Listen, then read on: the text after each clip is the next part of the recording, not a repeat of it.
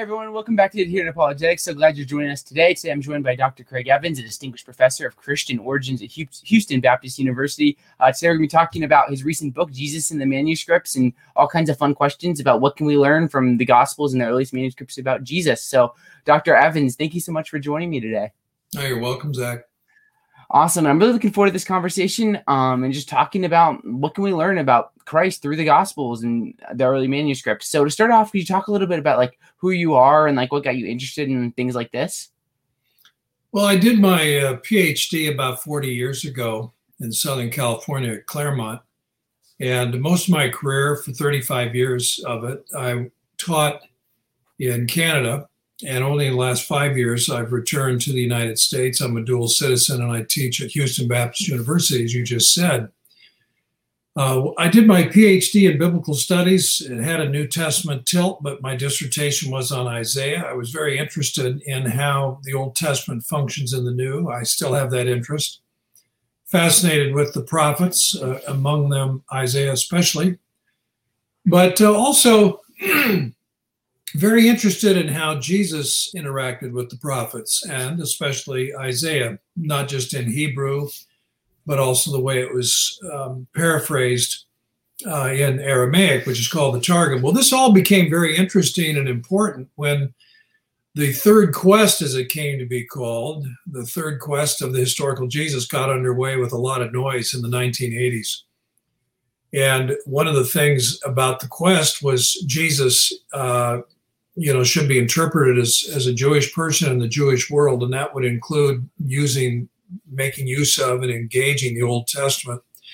So it turned out my own training at Claremont uh, in the PhD program equipped me to be part of this dialogue, and, and I was. And I was also, I had the good fortune of studying with the two original Qumran Dead Sea Scrolls scholars, John Trevor and William Brownlee. And so Jesus and the Scrolls became a big deal. So that's what got me into manuscripts and eventually on into New Testament manuscripts, which is what this book is all about. So that's my background, and it's been a long journey. It's been exciting. It's been fun to get to know scholars around the world, to travel around the world, to actually see the manuscripts, to go to archaeological dig sites, see the artifacts. And I think, uh, Zach, one of the things, the big takeaway is, when we talk about the Bible and we talk about Bible stories, biblical history, biblical teaching, it's not just air. It isn't just words. It's not just stuff passed on that, like urban legends or something. But it's very much, you know, there's artifact. There's, these are old documents. They do exist.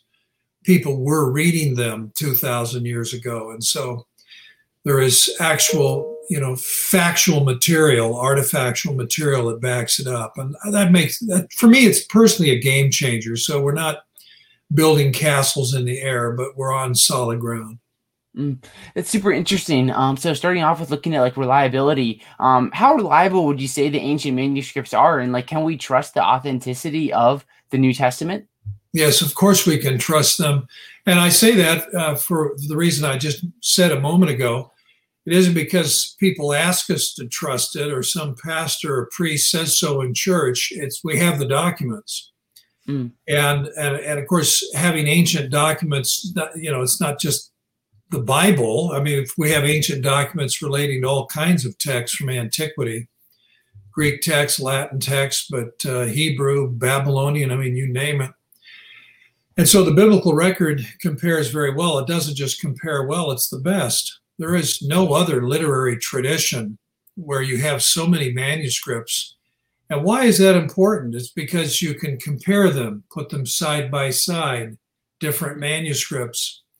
And so they are, you know, they're manuscript. You know, manu is hand, right? Script is handwriting. So they're handwritten documents. And when people write things out by hand, just as surely as when people today type or keyboard, they do make mistakes. And when you're copying things, your you know your eye looks at a manuscript and you look back and you write it down. You, you can leave a word out or you can leave out a whole line. Sometimes you repeat a line. So there are mistakes that are made in manuscripts, but this, no two scribes in two manuscripts make exactly the same mistake. And that's the beauty of it. And so if you've got ten copies or one hundred copies or more than that, and you compare them, you can sniff out where the mistakes have been made. Usually they're pretty obvious. And then you know how to correct it. So you're always able to go back to what the original text was. So we have so many witnesses. It's not like some documents where we, we don't even have the, a complete copy. And we know some parts are missing, but we can't restore it. Well, the Bible's not like that at all. We have so many ancient copies. We can compare, we can restore. And so when you buy an English translation of the Bible, the Hebrew Old Testament, the Greek New Testament, you, you, you can be confident that you've, you know, you've got the text the way it was written a long time ago. Mm, that's super interesting. Um, I do want to say for anyone listening, we'll be doing a little bit of Q and A at the end. Um, but for now, like, why do you believe that the Gospels were written for Christians? It's a very interesting idea. Um, so what are your thoughts there?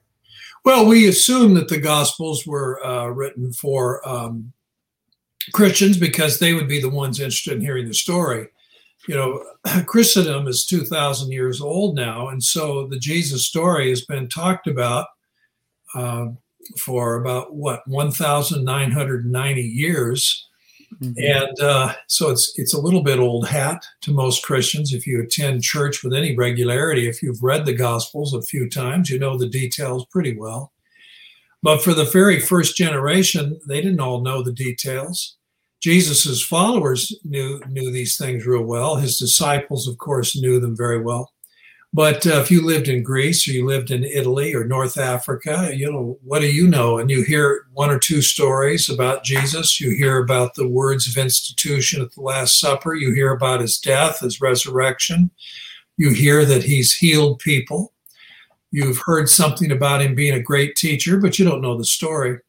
And so it was important for these uh, Gospels to be written and circulated, and that's what happened. And that's how people began to, to know the story of Jesus better. Uh, it was because of these Gospels. That's why they had to be written down. And, of course, they had to be copied again and again and again. And so they were spread throughout the Roman Empire and beyond. Mm. So it's interesting. Um, in the book, you talk a little bit about like um, the people like requesting um, Mark specifically, like according to tradition, um, to write down like the sayings of Peter and stuff. So can you talk a little bit about like what that is and kind of like how it might play into like the gospel being written for Christians? Yeah, exactly. Uh, you know, people were eager. Jesus's teaching was compelling. People wanted to hear it. And uh, it's one thing to hear, you know, word of mouth, and that is the primary way of teaching back in antiquity. And some teacher would speak and his disciples would listen and they'd hear him talk again and again and again, and then they'd go out and speak. But it was better if the teachers themselves, the apostolic teachers and their right-hand aides and assistants, if they'd committed to writing. And then you could disseminate it further, and, and you'd have something a little more stable. It was less likely for the teaching to evolve into forms and, and emphases that were not authentic and were not really original to what Jesus was talking about. Jesus gave his disciples plenty of latitude. He wanted them to take his teaching and apply it. He says so in Matthew thirteen. That's the way pedagogy, in fact, was done in antiquity, and, and not everybody understands that. Mm. And so they see a discrepancy where Jesus's words are paraphrased a little bit, and they think, oh, that's a mistake or there's something wrong. Well, no, that's that's how Jesus taught his disciples. That's how I teach my students. I don't want them simply to repeat my words verbatim. I want to make sure they understand what I'm talking about, and they can put my word, my teachings, my thoughts into their words. That's what Jesus did. And so there is some interpretive paraphrase in the Gospels, and that's just fine. Mm-hmm. And so that's why Christians know not only what Jesus originally said when he spoke in Aramaic in the year twenty-nine in Israel, but they can hear him now speak in Greek, paraphrase a little bit, so they understand better given the time and place they live in. Mm, yeah. That's, that's the beauty of the Gospels. That's why there are four of them and not just one. Mm. So one of the interesting things you talk about is like the book of Matthew enjoying like um, what you call like pride and place in the emerging um, world of the gospel. So what's going on with the, the book of Matthew here um, in your research? Well, you know, The interesting thing about Matthew is, of the three Synoptic Gospels, you know, there are four Gospels, but three of them we call synoptic because they can be seen together, and that's Matthew, Mark, and Luke. They're very similar. They cover very similar ground. There's a lot of overlap. And uh, of the three, only Matthew's an apostle. And I think that's one of the reasons why Matthew is very important. The other reason, too, is Matthew is closely connected to the synagogue, closely connected to the Old Testament, wants to show how Jesus fulfills both prophecy and law. And so the prophets, uh, the, you know, the law and the prophets, that's very important uh, to the Jewish people. And that's where Christianity started, right? Within the synagogue, within the Jewish world. So I'm not surprised that Matthew very quickly, by the end of the first century, was, you know, had pride of place and maintained that for hundreds of years. And I, that doesn't mean that, like, Augustine was correct. He thought Mark was an abbreviation of Matthew. And I know that's actually, he's got it reversed. Matthew's an expansion of Mark. And that's a good thing because Mark is connected to Peter. Papias, you know, uh, he relays that tradition. The Apostle John, the Elder John, taught that, uh, you know, Peter spoke and, and Mark wrote things down. And that became the principal source for what we call the Synoptic Gospels, Matthew, Mark, and Luke. Mm. Yeah, so one of the things that's really interesting here um, is we have the synoptics, but then we also have, like, the Gospel of John, which in many ways people can read it and it can seem very different than um, the synoptic gospel. So what's the like the going on with, like, the ongoing study in the Gospel of John among, like, biblical so- scholars and such? Yeah, John's uh, really complicated and a difficult one, simply because uh, you know, it's like he's going in different directions. On the one hand, Jesus sounds so different from the Jesus in Matthew, Mark, and Luke. So the Johannine Jesus seems different from the synoptic Jesus, you might say. And uh, so about the time you think, oh, well, maybe John is a totally different kind of a genre, you know, very mystical, metaphorical, parabolic, or whatever. And then, surprise, uh, John is loaded with uh, topographical and geographical features, place names, Uh, very accurate information about Jerusalem in the first century and its environs, so much so that archaeologists, any archaeologist that's interested in first century Jerusalem, wouldn't think of doing work without consulting John, because John is so full of accurate information about what Jerusalem was like, these various landmarks, pools, the temple, all those sort of things. Mm. So John, on the one hand, exhibits great verisimilitude. That is, it, it just reveals so accurately the way things were. And yet, Jesus comes across in such a different way, speaks so metaphorically. And so I think what we have there is, in the synoptics, it's very Petrine, Peter, Peter tradition. These are his stories. Matthew, Mark, and Luke make use of them in the way they write their respective gospels. But you have a very different author behind John. Uh, you know, some think it could be connected to Lazarus, uh, somebody who's not from Galilee, somebody who lives in Bethany, somebody who was personally acquainted with the servants of the high priest, a person who's an eyewitness, and that's what John says, and a person, and if it is, if the fourth gospel, even if it is connected to John, if it's also connected to Lazarus, they're just talking about somebody raised from the dead. And maybe that's why he has such an interest in the whole question of life. And to believe in Jesus is to receive eternal life. And, you know, he could be ex- speaking from experience. So I think he's he's had a very different life experience. He lives in a different place. He reflects uh, just a whole different tradition. And that's why John is so different in so many ways. And yet it's eyewitness testimony. So I see it very valuable. You have the northern tradition, the Galilean tradition, Petrine tradition in Matthew, Mark, and Luke. And then you have this distinctive southern tradition connected to, we call it John, but uh, but it's some someone from the south, maybe Lazarus or somebody like that. And I think that just adds to the testimony. That just enriches it. So it's not just one stream of tradition, but we got two very important Uh, streams of tradition talking about Jesus. And I think that's quite significant in a good way. Mm. So in your view then, um, like with like who wrote the, the Gospel of John, because that's what people always wonder, um, would you say that you'd lean towards maybe like someone like Lazarus writing it? Or do you think it was like John? Like, like what do you think um, with regards to like who wrote the go- the Gospel according to John? Yeah, well, you know, the church has always said John. Mm-hmm.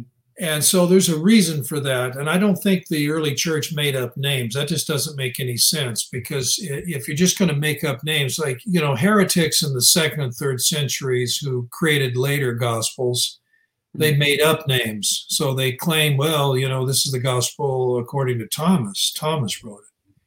Or this is the gospel according to Judas. Or this is the gospel according to Mary or Philip or somebody else like that. And they will often take uh, these fictional names and insert them in the narrative itself. You know, so, you know, I, John, was on the Mount of Olives praying, and suddenly the heavens lit up and it's Jesus. Mm.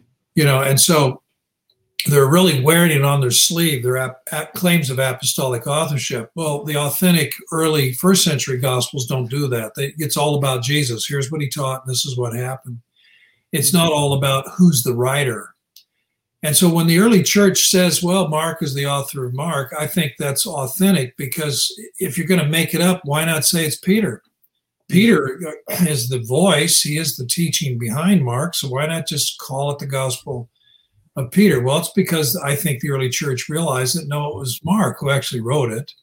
And so there's a modesty there. There's a, there's a commitment to truth. And when you think about Matthew, who's Matthew? He's a name on a list. There's only one story in the Gospels, and that's Matthew, the tax collector. When he decides to follow Jesus, he has a reception, invites people to come and meet Jesus. That's the only story we have Matthew. He does not show up in the book of Acts. He's a name on a list. And then when it comes to Luke, who's Luke? He's not one of the original disciples. He's a traveling companion with Paul in his uh, third journey. Second, maybe, and third journey. So you get these we, first person, plural sections in Acts. Well, you know, he's who's Luke? You know, he's not one of the original twelve. So you see this modesty in selecting names. So it doesn't strike me as pulling names out of an impressive hat. Mm. So the Gospels are kind of glossed and upgraded. There seems to be a commitment, however modest it may be, a commitment to truth. And if the truth is modest, so be it. You have that in the resurrection accounts. You know, fictional stories from a later time will exaggerate the resurrection witnesses, like the Gospel of Peter, which I talk about in my book, mm. or the, the Acts of Pilate. These are later second, third century fictions that greatly embellish the stories. But the first century Gospels say, well, it was women. The, the first to find the tomb empty and meet Jesus, that's Mary Magdalene. Well, boy, that doesn't sound like, you know, anybody's writing fiction to impress skeptics. This is just telling the truth. And it was a fact that it was Mary Magdalene who was the first to, to go to the tomb, find it empty, and see the risen Jesus. So this um, a commitment to, to telling the truth, even if the truth isn't overly impressive, that impresses me. And in contrast to later writings that exaggerate and embellish. Yeah, that, that's super interesting. Um, moving on here in your book, you, you deal with like the oldest manuscripts um, inside the Christian canon, but then also like looking outside of the Christian canon. Um, so like in, in this whole book, which is five hundred pages, it's, it's a lot of great stuff in there. Uh, what are some of the conclusions that you come to in this book? Well, um, a lot of conclusions. One, we where we started. The manuscripts for the New Testament Gospels are numerous, and they're very early, and they're of good quality. The idea that these were written by sloppy people who don't know what they're doing is just absurd. The evidence doesn't support that. The other thing, Zach, that's very important to know, yeah. and this is so key, when the first scribes that were making copies, they didn't have any motivation to change anything. The idea that somebody, the Dan Brown, Da Vinci Code kind of thinking, that somebody would alter the gospel text to jazz it up a little bit. There's no evidence of that. Hmm. And, you know, the orthodoxy is officially defined in the fourth century. Well, how would anyone know at the end of the first century or beginning of the second century? How would anyone know what orthodoxy would be eventually settled on? They wouldn't yeah. know. Mm-hmm. How would they know which writings would make up a New Testament? How would they know there would be a New Testament? So this whole idea, this conspiracy idea of somebody messing around with the Gospels to change them or to choose certain ones, ultimately behind it is anachronism. It's as though somebody in the second century knows the thinking of the fourth century. Well, of course, no one did. And so it's really silly. The other thing, Zach, that's a, that's a, a real game changer, we have reason to believe that most of these scribes in the first and second century were professional scribes. Huh. They weren't necessarily Christian at all. So they don't have a dog in the fight. Why would some professional scribe, his his only qualification is he's a good scribe. He doesn't make very many mistakes. Well, is he going to change what he's copying? How would he, he has no motivation to make any changes. He wouldn't know how to make any changes. Why would he do that? So he makes a copy of Matthew as accurately and carefully as he can. Same with Mark, same with Luke, same with John. So yeah, that's why I think there's no question about it. We have a lot of manuscripts. They're very early. We can compare them and make sure, you know, what the original reading is. And the early scribes, for the most part, they were just professional scribes, and th- they wouldn't know how to make any changes, even if it even occurred to them. So there you mm. go. That's interesting. Um, so, like, talking about these professional scribes um, who are copying the Gospels, like, if they don't have, like, so to speak, like a horse in the race, they're just, like, professional scribes, why are they copying these Gospels? Um, they're paid like, to. How- That's their mm. job. That's why. It's what they do. It's their job. Mm. And they're paid per line. And mm. uh, and so that's what they do. And so they're looking for work. And and so they're not top-end scribes. They're not the guys that would do beautiful calligraphy, beautiful handwriting, uh, but they're they're kind of B-plus uh, mm. scribes. And it's only when Christianity comes into its own in the fourth century and beyond that the budget budgets get bigger. And so really good scribes, and they're writing on leather, you know, parchment, you know, in the fourth century and fifth century. But up to then, it's just cheaper papyrus, and it's not it's not an A scribe who would charge a whole lot of money, but they're they're workmanlike, they're competent scribes who are accurate, and they, they're legible. And so I'd call them B-plus scribes, and they're the ones that are hired. And yeah, some of them might well be, uh, might have been Christian, but most of them were not. They're just professional scribes hired to do a job. Mm. I like that, B-plus scribes. It's a great way of thinking about it. Um, so moving on here, like um, you, in the book, you talk about like the oldest witnesses to like the life of Jesus. Um, so like, what are these oldest witnesses, and like, why I think they're trustworthy? Because you were talking about that um, a little bit earlier. Yeah, well, the oldest witnesses are the Gospels. And so, uh, you know, I'm trying to, I'm hoping readers will get that through their heads. It's not like what Dan Brown wants you to believe. The oldest witnesses are not Gospels that were excluded. The, the Gospels that never made their way into the canon weren't written until the second and third centuries, so they're later. The, the Gospels that are in the canon are the oldest ones. Uh, the so-called Q source, I think there was a source, you know, of Jesus' sayings floating around, you know, nurtured and preserved and uh, cultivated by church leaders in churches. Mm. And that the, the teaching of Peter that Mark wrote down, that, that stuff gets merged together. And that's how you end up with Matthew, Mark, and Luke, because they have so much common material. That's the early stuff. And that's what we have in the Bible. Uh, later stuff becomes new versions, supplementing it, changing it, introducing new ideas. And uh, because they had just, you know, the church was losing, some parts of the church losing its Jewish connection. And after these three Jewish wars, the first one, sixty-six to seventy, the second one, one fifteen, one seventeen, third one, the Bar Kokhba War, one thirty-two to one thirty-five, there, there was anti-Semitism. It's kind of like in the world today. There was anti-Semitism uh, in the Roman Empire.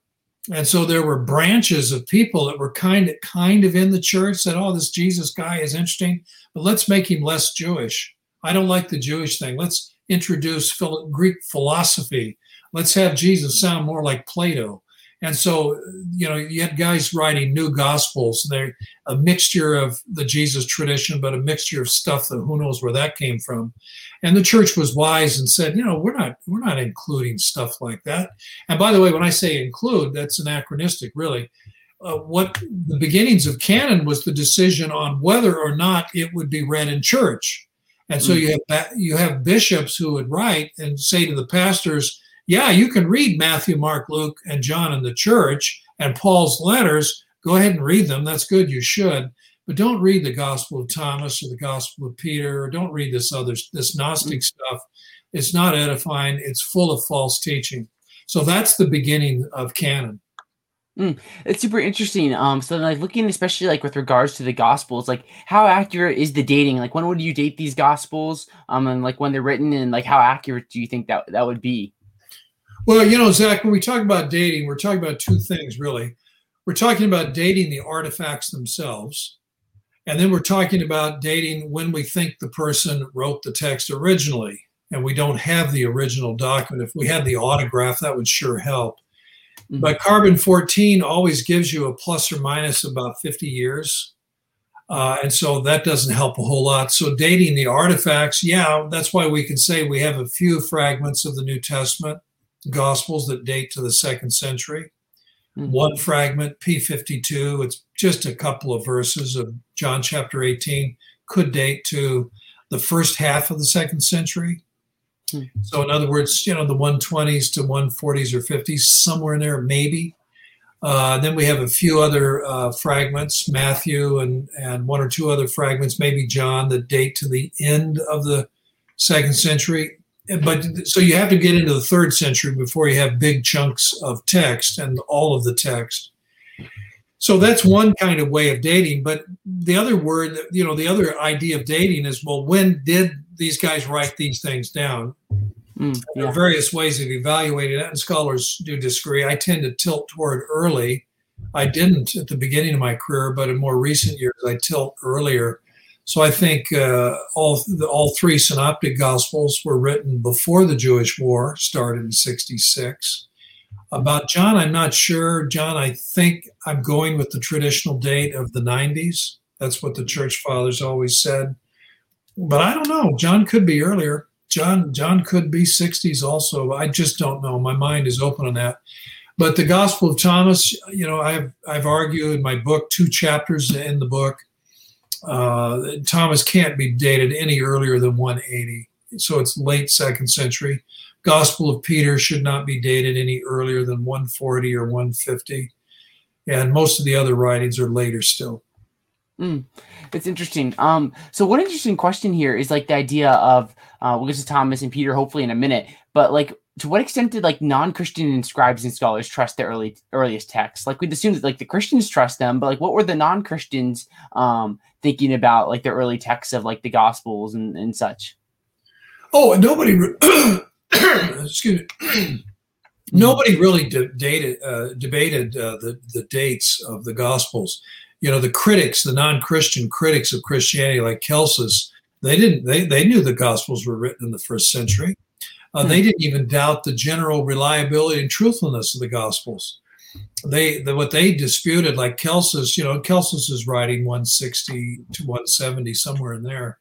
And what Celsus is responding to is the idea that, uh, well, because Jesus performed miracles, because he walked on water, uh, because his teaching was uh, excellent, um, Celsus say, yeah, okay, maybe he performed a few miracles, maybe he was a good teacher, but that doesn't make him the Son of God. Doesn't make him the Savior. Uh, and so so Celsus didn't dispute the general truthfulness. I'm sure he did dispute the truthfulness of a few stories, but the general truthfulness of the Gospels, he didn't dispute. He didn't say, you know, Matthew didn't write Matthew, or the Gospels weren't as early as we think, or they weren't written in the first century. He didn't say that stuff. Uh, he ignored the Gospel of Thomas. He probably didn't even know Thomas existed when he did his writing, because Thomas probably didn't exist yet. But uh, Celsus just simply disagreed with the Christian conclusions mm. and uh, the Christian inferences, you know, and he, Celsus was skeptical about the resurrection. He seems open to the possibility that there was a resurrection.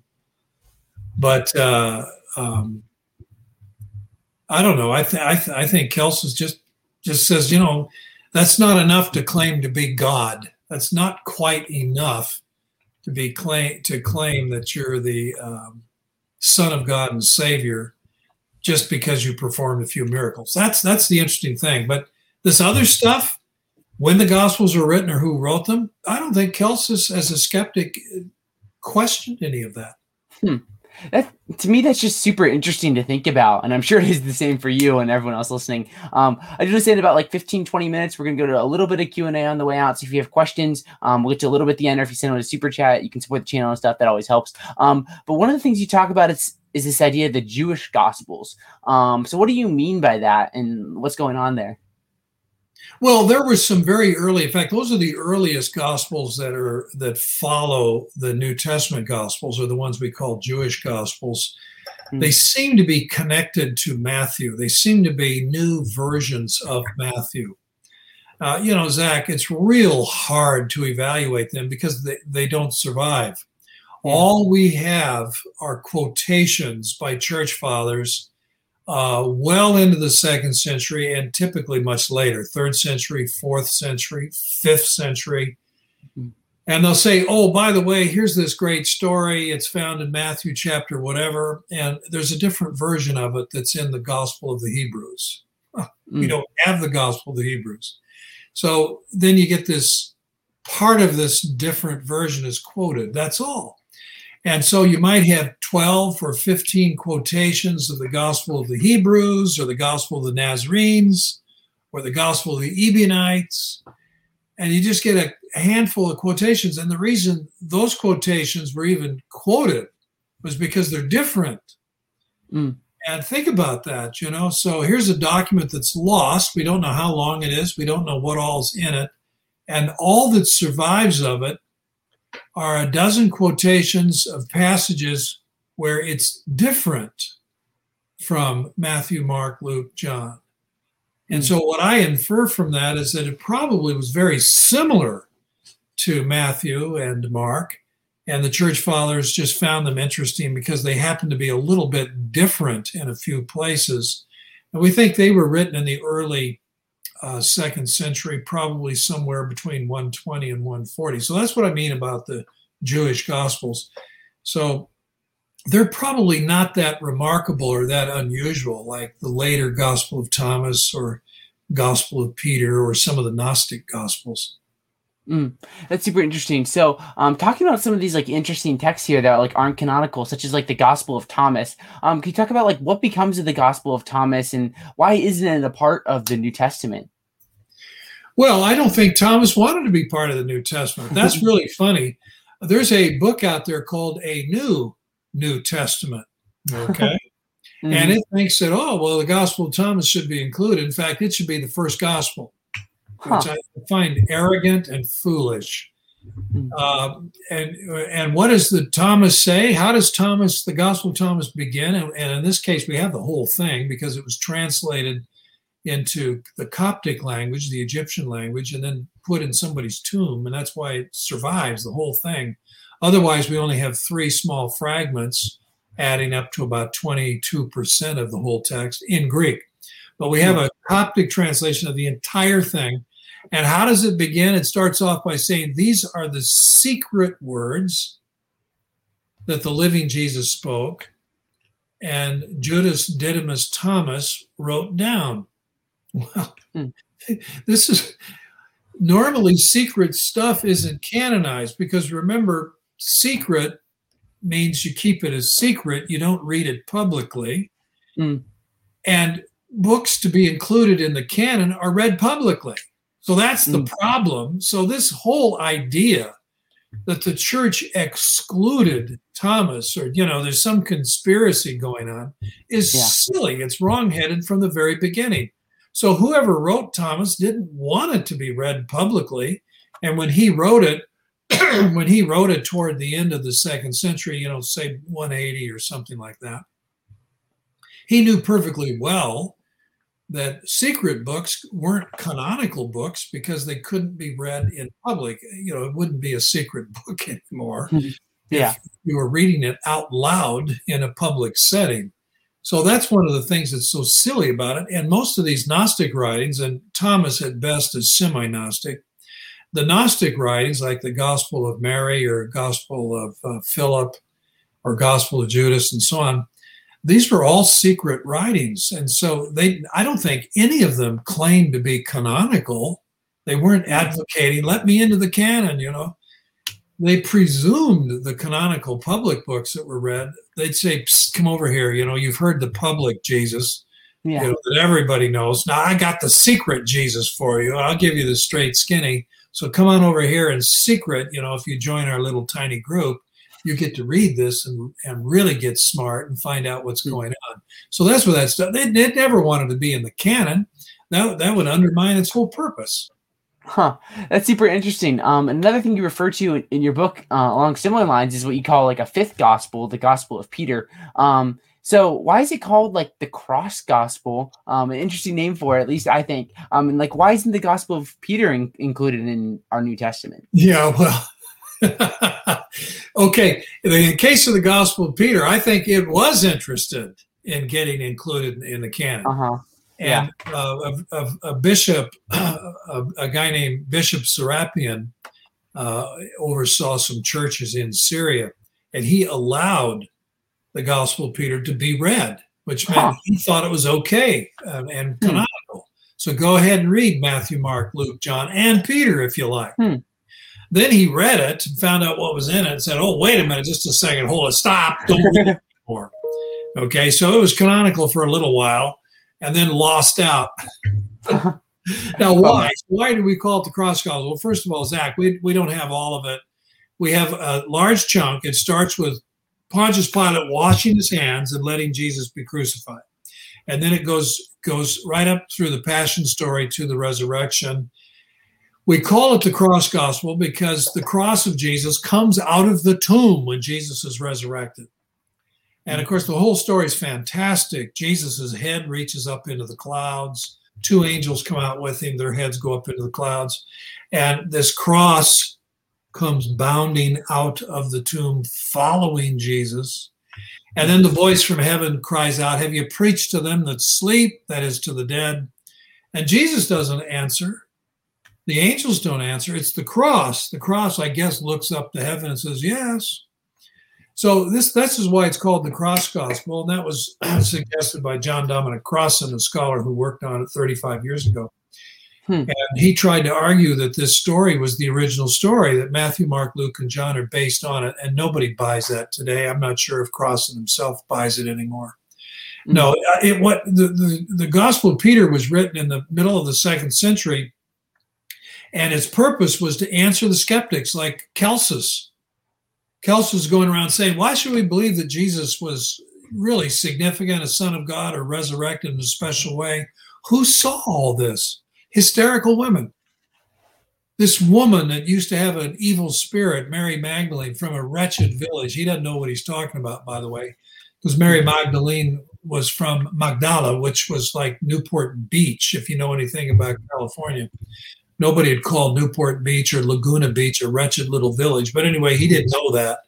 And on the northwest shore of the Sea of Galilee, Magdala, before it was destroyed by the Romans in sixty-six, sixty-seven A D, was a fantastic town.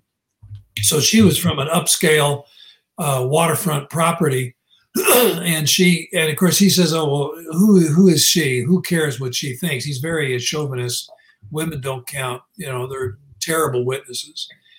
And so what the Gospel of Peter is doing is saying, hey, just a minute, I can tell the story differently.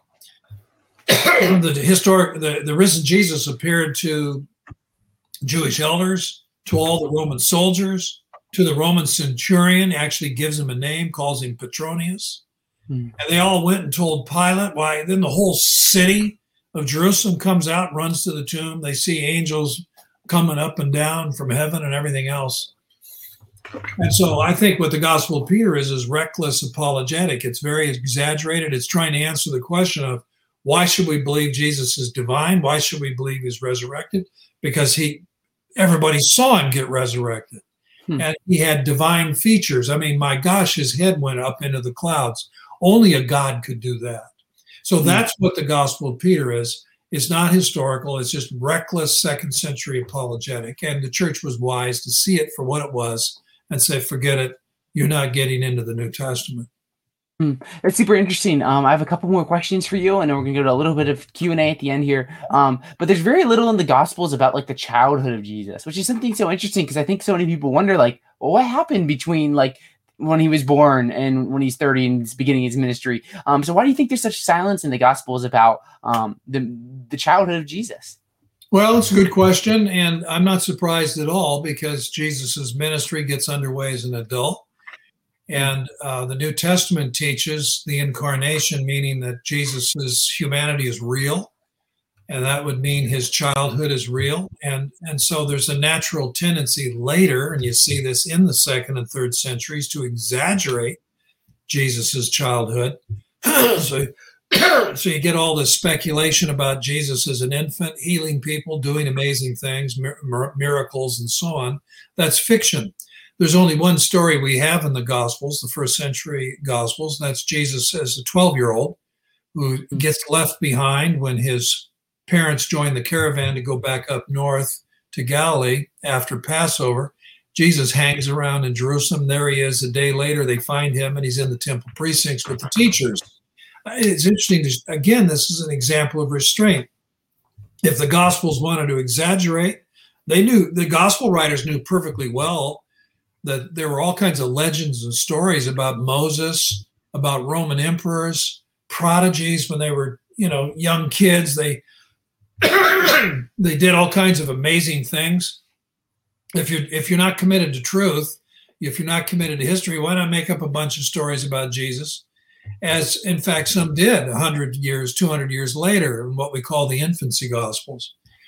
But Matthew, Mark, Luke, and John don't do that. And so you have only one story with Jesus as a boy. And what does he do? He doesn't walk on water. He doesn't make clay pigeons fly. He's in the temple discussing theology and Bible with, with the professors. Mm. That's it. And Mary treasures this in her heart. So if you were to find the historical Mary and say, what do you remember about Jesus when he was a young lad? She'd say, man, he was keen about scripture and theology. He liked to talk about God. That's what I remember. This stuff later when he's a boy and can stretch boards and make clay pigeons fly and do all kinds of strange things. That's a, that's the same kind of imagination like we see in the Gospel of of Peter. That's just reckless, apologetic, and imagination. And the church was wise to say that's baloney. It has no place in the Bible.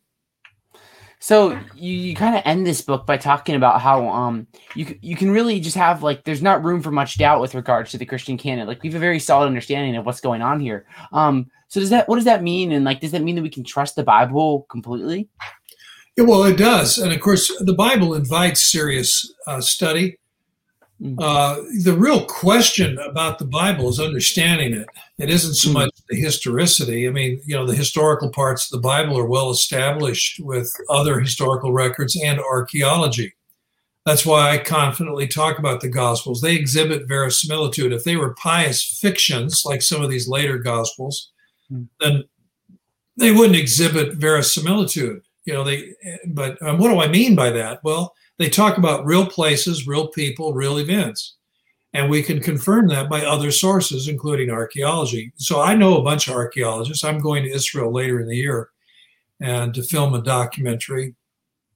And we'll we'll interview a whole bunch of archaeologists. Most of them are not Christians. Uh, some of them don't necessarily believe in God. But they all make use of Matthew, Mark, Luke, John, Book of Acts, and, and the Jewish historian Josephus. Why? Hmm.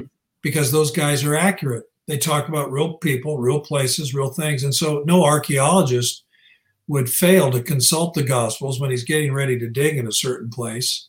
And he's got fifty to one hundred volunteers who will dig for the next four weeks in a certain place. They're going to move tons and tons of debris.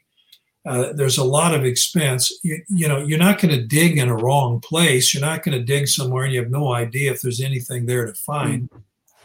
So archaeologists, and I know this from experience, archaeologists regularly make use of Matthew, Mark, Luke, John, the four Gospels, and the Book of Acts regularly, even if they're Jewish or agnostic or whatever, they make use of the Gospels. Why? Because they find them accurate. Hmm. And they find them reliable. So they use them to help them know where to dig and how to understand what they dig up. Well, man, to me, that's a big vote. in favors. They don't have a dog in the fight, or as you mm. said, a horse in the race. It's like, well, I'm not a Christian, you know, I'm just this guy, I'm an archaeologist, but I'm not going to have one hundred people dig in the wrong spot and yeah. move twenty tons of earth, and it's all for nothing. I want to be sure we're digging in the right place, so I will use whatever sources help me find the right place and understand it correctly. Oh, and by the way, Matthew, Mark, Luke, John, and the book of Acts are sources that do just that, and so they use them even though they don't go to church or don't necessarily worship Jesus or believe in God. And I, to me, that is a real indicator that the Gospels are, in fact, recognized as accurate and reliable. Hmm. That's super helpful and super informative to think about. So thank you about that. Um, what we're going to do now is go to a little bit of Q and A. So I've seen a couple questions, and if there's a little more, um, we're going to do about for the next ten minutes here. Um, but Susan has a super chat. So thank you so much for supporting the show and your super chat, Susan. Um, and it says, does Doctor Evans believe that the gospel writers were felt free to add, delete, or change the time of events or put words in Jesus' mouth that he did not say for theological reasons, such as like the I am statements? No, I wouldn't. That's going way too far. I don't say that. Um, they, they're not putting words in his mouth. They're taking, they're paraphrasing. I mean, you know, if you can get real pedantic about it, um, the gospel writers write Jesus's words in Greek. I think Jesus could speak Greek, but I think most of his teaching, maybe all of his teaching, was Aramaic. So just because they translate, and anytime you translate, if you know anything about two or more languages, you know, if you, you know, if, Susan, if you speak Spanish or something like that, or German, you realize there's always paraphrase that goes on. To the idea is to be accurate, to get the right meaning, not so much word for word. So, I mean, that would be terrible to say that, oh, you're putting words in Jesus's mouth. You're putting all these Greek words in his mouth that he never spoke. Well, nobody would think that. Mm-hmm. So that's not putting words in his mouth. Uh, second and third century people do, where they have Jesus teach things that he never taught. So that's not what I'm talking about. So what I'm talking about is uh, in translating Jesus's Aramaic teaching into uh, Greek, which is what the Gospels are, Matthew, Mark, Luke, and John, the original Gospels are written in Greek. Uh, there is paraphrasing that goes on. There is interpretation, but it's not to put words in Jesus's mouth. It's to make sure that his words are correctly understood, that the meaning, what he was talking about in context, is correctly understood. And so that's all. That's all that I mean by that. Mm, that's very helpful. Um, another question here from B D S, which says, um, what's the best way to respond to the idea that like Jesus did not exist, or that like Yahweh is just a pagan God? Um, what are your thoughts here, Doctor Evans? Because I know there's very rich scholarship on Jesus mythicism, right? Yeah. And, you know, B D S, thank you for the question. I, I wrote an article on mythicism in uh, Christian Scholars Review, oh, I don't know, about four years ago. And uh, if you if you send an email to Zach, Uh, with a request, I'll send that paper to Zach and he can send it to you. But it's in Christian Co- uh, Scholars Review, or Christian Scholars Journal, I think is the name of it. I'll tell you, that mythicist thing, uh, you need a lobotomy. I mean, my goodness, that is so sad. And there are, you know, literally thousands of historians around the world, many of them not necessarily Christians, not necessarily theists, and they think it's the stupidest thing going. You have to ignore all of the evidence, everything. Everything becomes either false or manipulated. It turns into a grand conspiracy of some sort. I debated uh, Richard Carrier. Oh, when was it? I think it was in, oh, five years ago maybe, in Atlanta. And what I challenged him with was, well, if Jesus didn't exist, how do you have so many people talking about him when in the very time he didn't exist? I mean, you, you need some kind of time. You need at least one hundred years. You, you need some kind of a gap. Mm-hmm. And yet Paul himself, the Apostle Paul, whose letters, the authentic letters, are not disputed, and all we have to do is talk about two of them, the one called Galatians and the one called First Corinthians, and Richard Carrier does not um dispute the authenticity of those two letters. He does not doubt that there was a real Paul and that he wrote those letters. Well, the guy wrote those letters, you know, late forties, early fifties, and he's talking about Jesus's family and his original apostles, Peter and John and others. And he talks about the Lord's brother, James. Mm. Well, as Bart Ehrman, I mentioned Bart Ehrman because, right, he's an apostate. He's not a Christian, right? And he wrote a book called Did Jesus Exist? And he concluded, well, of course he existed. The evidence for Jesus' existence is simply overwhelming. Mm-hmm. And he says something that I think is wonderful. I love, and I know Bart personally. He said, if Jesus didn't exist, you'd think his brother James would have known that. Good, good point. And Paul knows him. And of course, what Richard Carrier says is, well, he calls him brother, but it's metaphor, metaphysical. It's kind of, we're all brothers. Yeah, well, that's not what's in the New Testament. Mm. There's only one person called the brother of Jesus or brother of the Lord, and that's James, nobody else. Paul calls him that. He doesn't call Peter the brother of the Lord. He doesn't call John the brother of the Lord or Barnabas the brother of the Lord, just James. So that argument doesn't work. And that's why nobody doubts that Jesus existed. The Gospels, again, exhibit verisimilitude. They're talking about real people, real places, uh, and, and Jesus is real too. Hmm.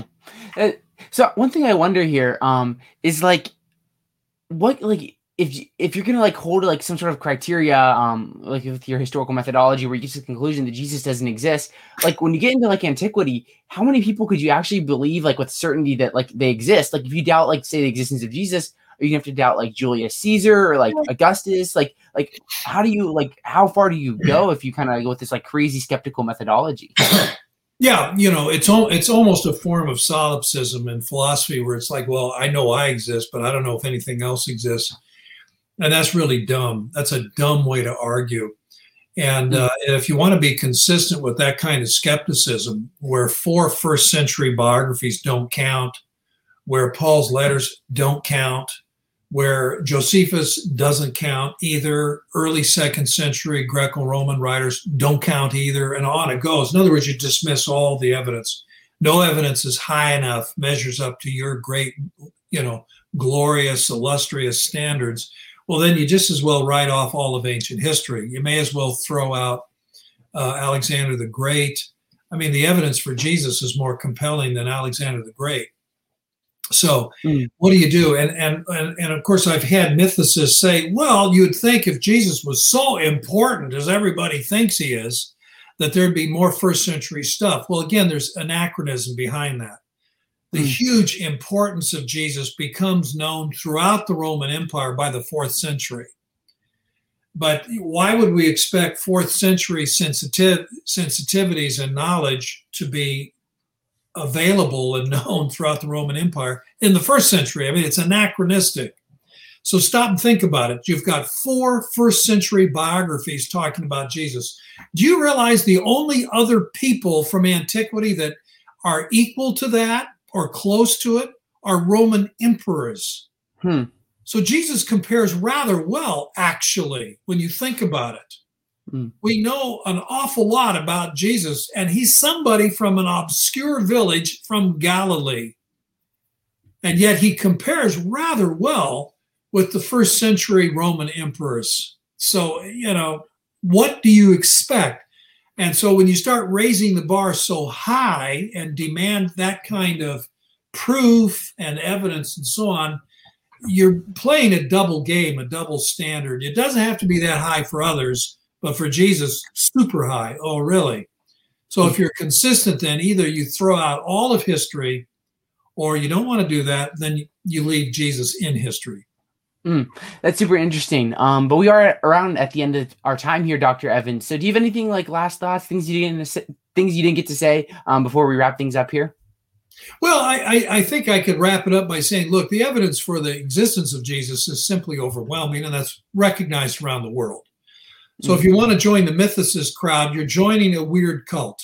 Please understand that. You're, you're, you know, to believe Jesus exists doesn't mean you have to be a Christian or even believe in God. Okay. Mm-hmm. The other thing to know is that the Gospels are early. Their manuscripts are early. Their manuscripts are numerous. They show that they're written by competent scribes, know what they're doing. there really is no question about what the Gospels originally said. And they are so early, especially Matthew, Mark, Luke, so early that the idea they're full of stories and things Jesus never really did or never really said would be exposed for the fraud they would be, because they're just so early. There are too many people still living, too many people that remember what Jesus said and did. And by the way, don't forget, why does anyone follow him?